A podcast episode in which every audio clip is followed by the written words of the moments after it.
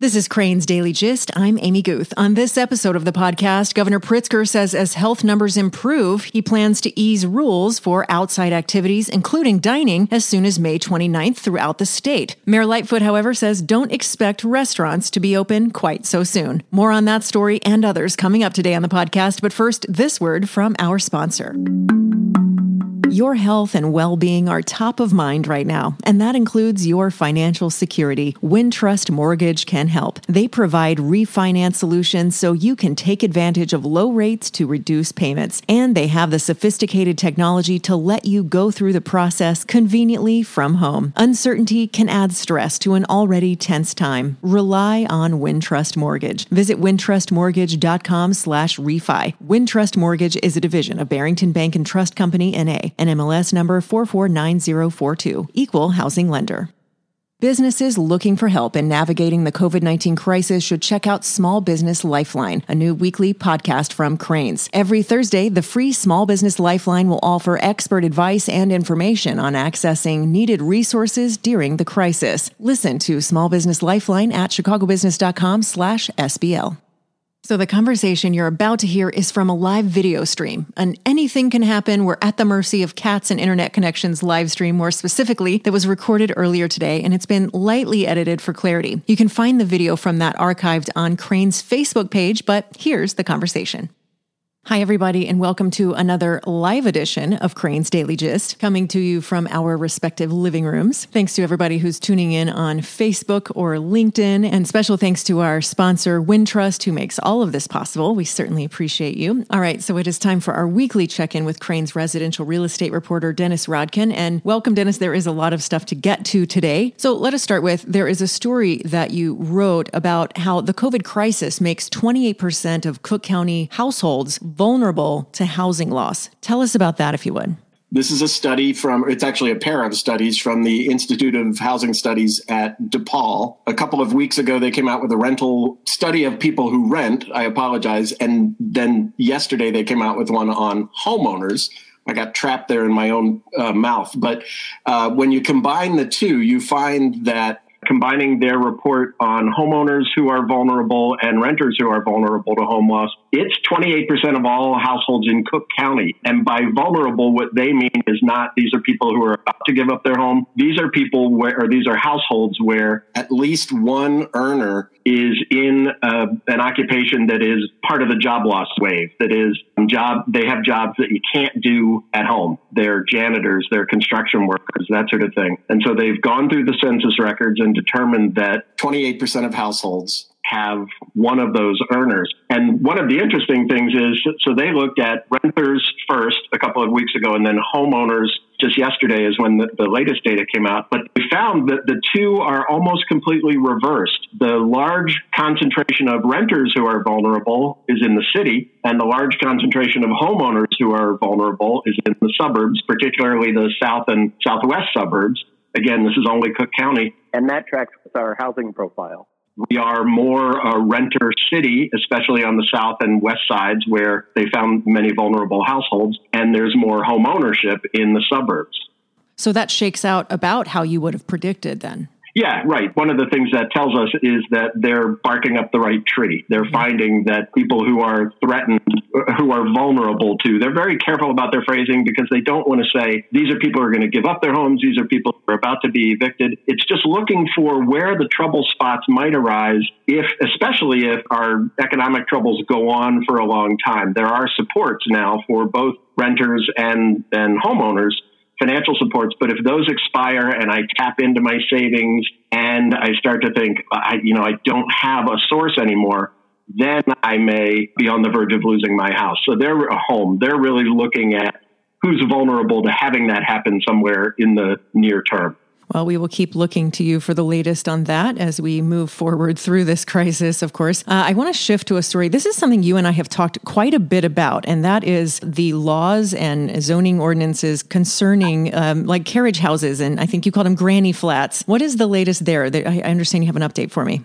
Yes, yesterday AD Quig was at City Council when the mayor introduced an ordinance that would allow granny flats, accessory dwelling units, or ADUs, coach houses in the city for the first time since 1957. A lot of people don't realize that. There are, of course, coach houses and ADUs in the city, um, but they, for the most part, predate 1957. They're grandfather, it's a granny flat that's grandfathered in. And uh, they have been banned not only in Chicago, but in many cities since the mid- middle of the 20th century. It had to do with slum clearance, it had, it had to do with de densifying neighborhoods, it had to do with control over parking and everything else. And there was also a racial element that led to most cities, including Chicago, banning ADUs. And as you and I have discussed, it's been on a comeback in the last few years as an affordable housing solution. So yesterday, for the first time since 1957, it begins to look as if we're going to have those again in Chicago. And uh, we also know, you and I have discussed this, there are suburbs going this way. Uh, of course, Chicago being the biggest municipality in the region, it both leads and brings in the biggest numbers. And um, let's go back to a minute to what they're called. I think you know what I like to call them. I prefer to call them Fonzie flats. That's right. uh, because I'm an old man because I watched Happy Days,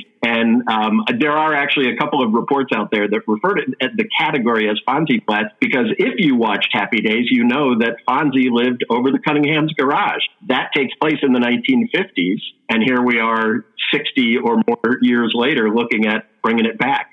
Dennis, you and I have been talking for more than a year regularly on this podcast, and I think we've probably mentioned Fonzie easily six or seven times. easily. He comes up a lot on this podcast. Where I didn't watch Happy Days all that much. He, he's the mascot of the Crain's Daily Gist, I suppose. So, this is a story, though, that we've been talking about for a while. It seems like it took quite yeah. a while to get to this point. What's the timeline from here?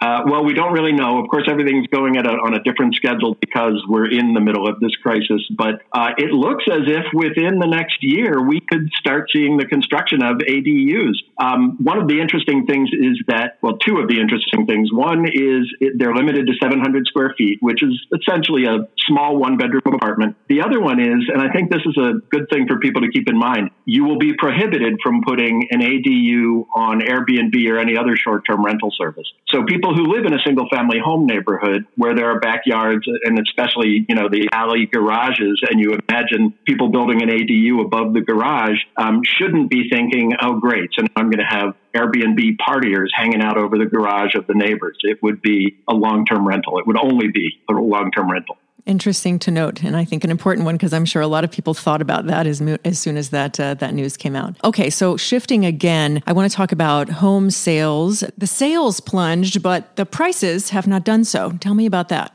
I haven't done so. Yeah. Well, so we knew, we, we assumed, we expected that home sales would drop in April, even though most of those sales, probably all of those sales were negotiated and contracts let in February or March before the crisis happened. There were cancellations either because I lost my job or because I didn't, I had COVID 19 or because I didn't know how to do the closing. I was afraid to do the closing. We've talked about how those were sanitized, but there were a lot of contracts canceled. Sales, home sales dropped by about 17, I'm sorry, by about 16% around the region and it's 17% nationally. So we actually did a little bit better than nationwide. And that was expected. But what we also saw is that prices went up. They were up in the 6% range in the city and in the 9% range in the larger region. I just got those backward. It's actually 9% in the city and 6% in the region. And those were nice big increases. One of the, caveats there is that, again, most of these contracts would have been put together before the crisis happened. So you and I agreed to the price I was going to pay to buy your house before there was any kind of fear involved, any kind of crisis involved. Down the line, people who've been negotiating in later March or in April, May, they may have negotiated lower prices. We don't know. We won't have any of that data for another month. But for now,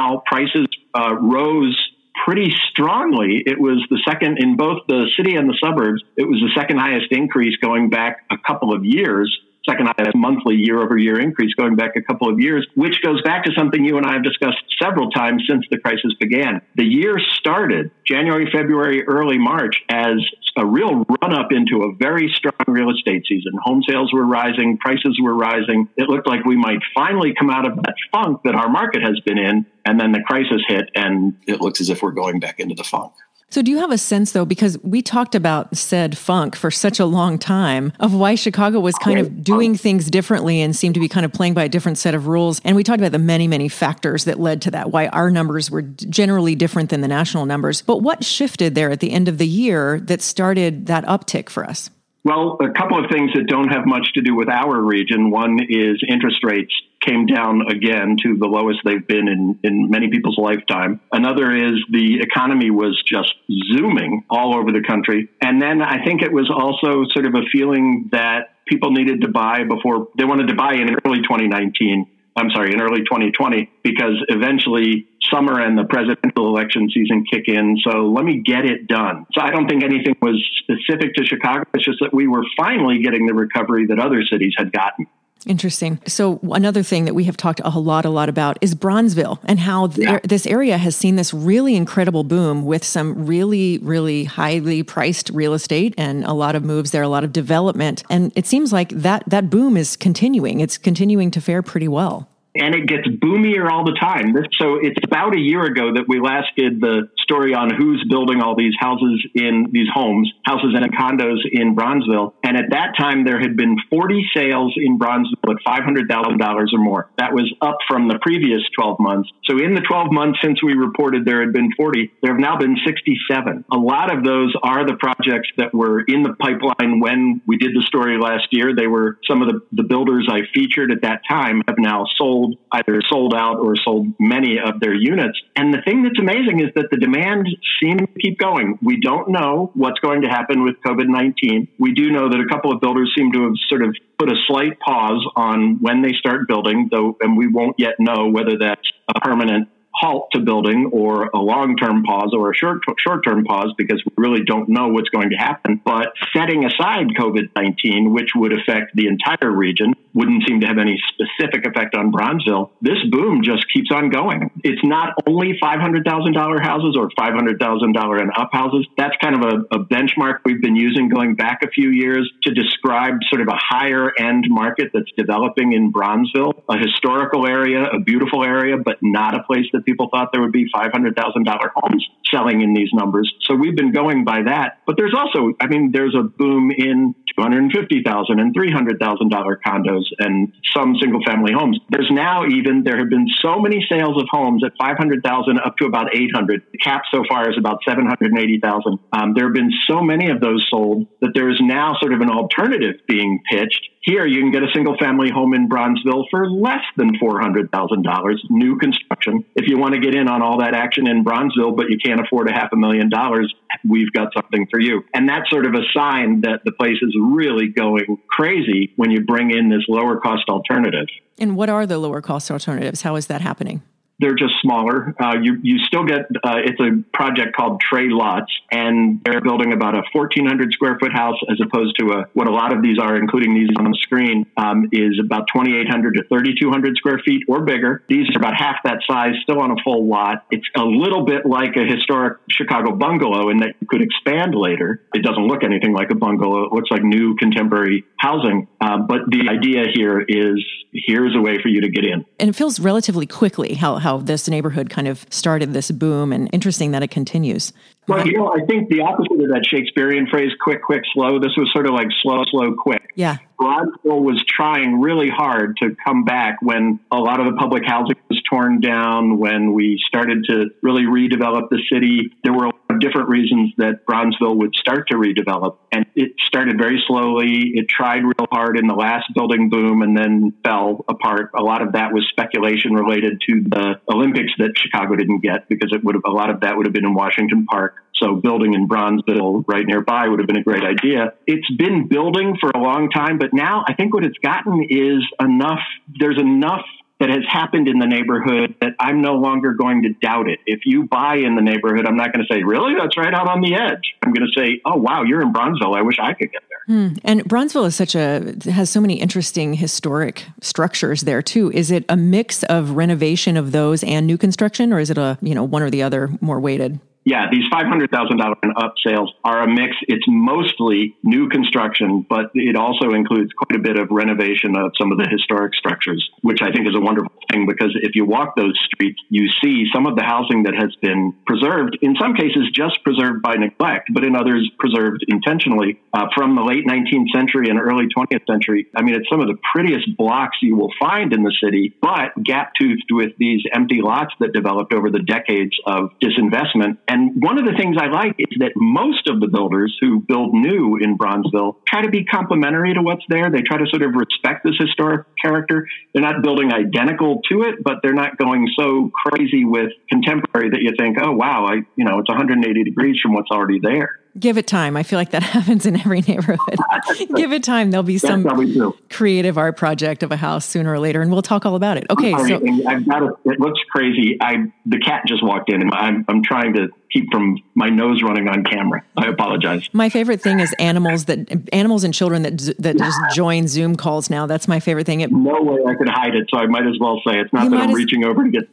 It's the it's the era of realness. That's what we're doing now, and and animals and kids join Zoom calls, and in my case, there's construction on the building next door and hammering. It, it's it's realness. It's happening. Okay, so speaking of houses, I want to talk about some specific ones. Two in particular. One in Wicker Park that you wrote about. Just it looks like a museum almost. This is a really, really beautiful house. Tell me about that. It's a great idea. So, it, speaking of those historical structures in Bronzeville, this is a, a real um, Chicago classic. It's a limestone and brick house like you see on so many blocks around Chicago. But the couple who bought it, who were from Australia, bought it in the late 90s, did a massive renovation of the interior. And one of the cool things they did to respect the history in this picture we're looking at, we see bookshelves flanking the bookcase they when they moved in decades before they moved in somebody had bricked over old windows and they only found this out when they were ripping away the wallboard and they found these window niches and created bookcases which it's a small detail or it's a single detail but it talks it really